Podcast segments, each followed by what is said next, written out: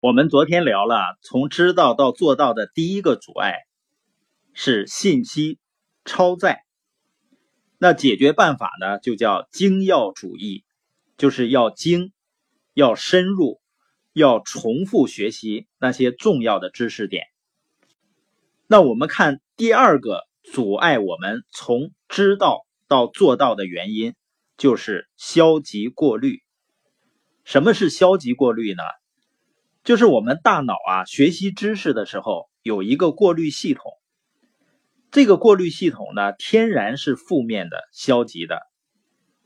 比如说你在了解一个新知识、一个新观念，或者看到一个新书提到的一个新方法的时候，如果你过去有过类似的知识经验和习惯的时候，我们的大脑第一时间是对抗的，至少是在质疑的。这样呢，就无形中阻碍了我们学习新知识的热情。从这一点上呢，你也可以理解为什么人们往往对机会是排斥的。因为所谓的机会呢，它不是被大多数人所认知的，也就是在我们脑海中呢，与我们旧有的经验甚至是背离的，这才叫机会。再举个例子啊，比如说我们学到了一个新的沟通的方法，说呢，沟通就是你要倾听，然后倾听理解别人之后呢，才去表达自己的观点，这样呢，双方才能够有更好的共识。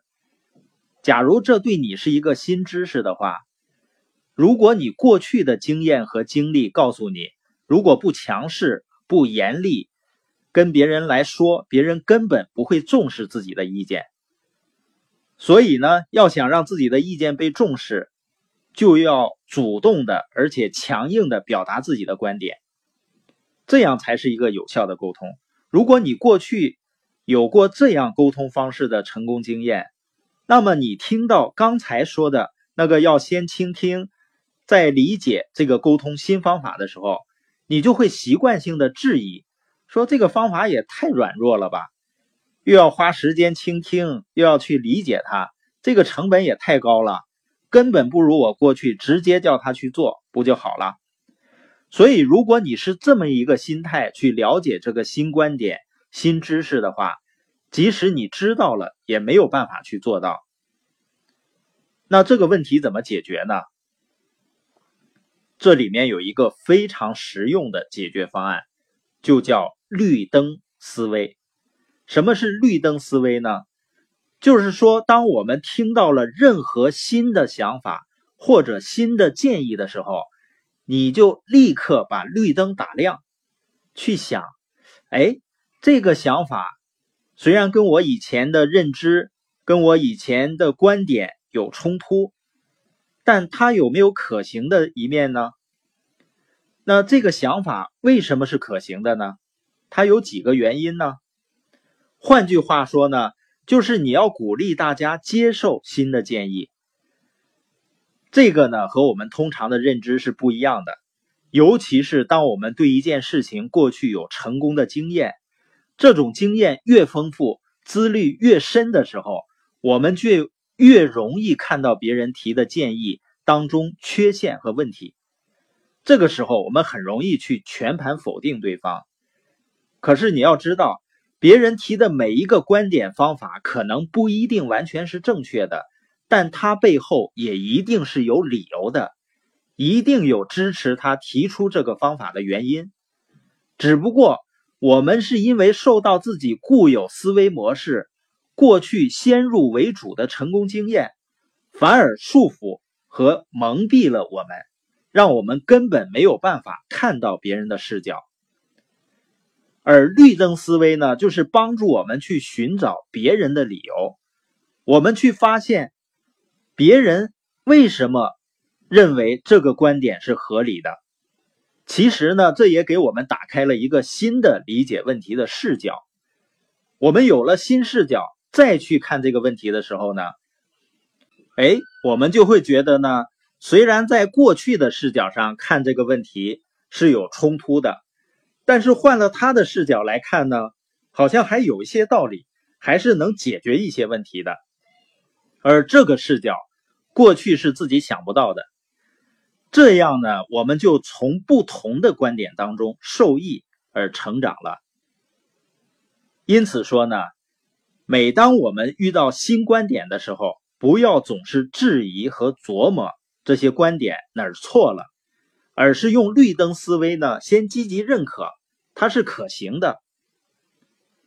比如说，我们还拿刚才沟通的这个方法来说，可能啊，你从心底里根本不认同这个说法，可是呢，还是要告诉自己，我先点亮绿灯。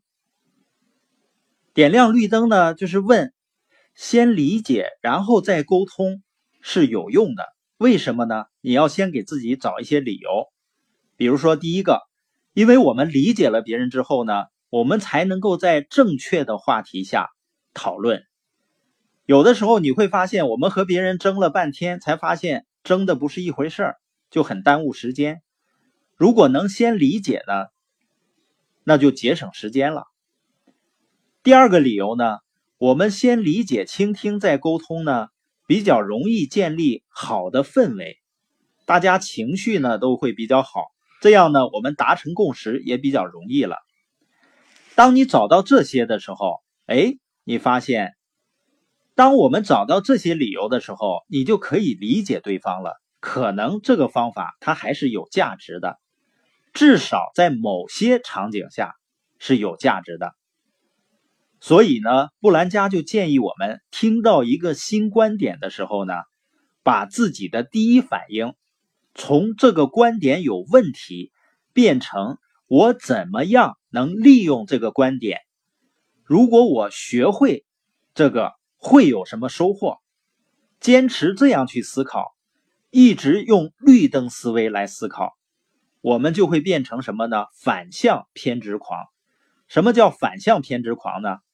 我们都知道，偏执狂呢，就是说疯狂的坚持自己固有的意见、固有的思维；反向偏执狂呢，就是我们始终坚持用积极的思维和可行的思维来看各种创造性的想法。这就是反向偏执狂。那你说这样是不是太违心了？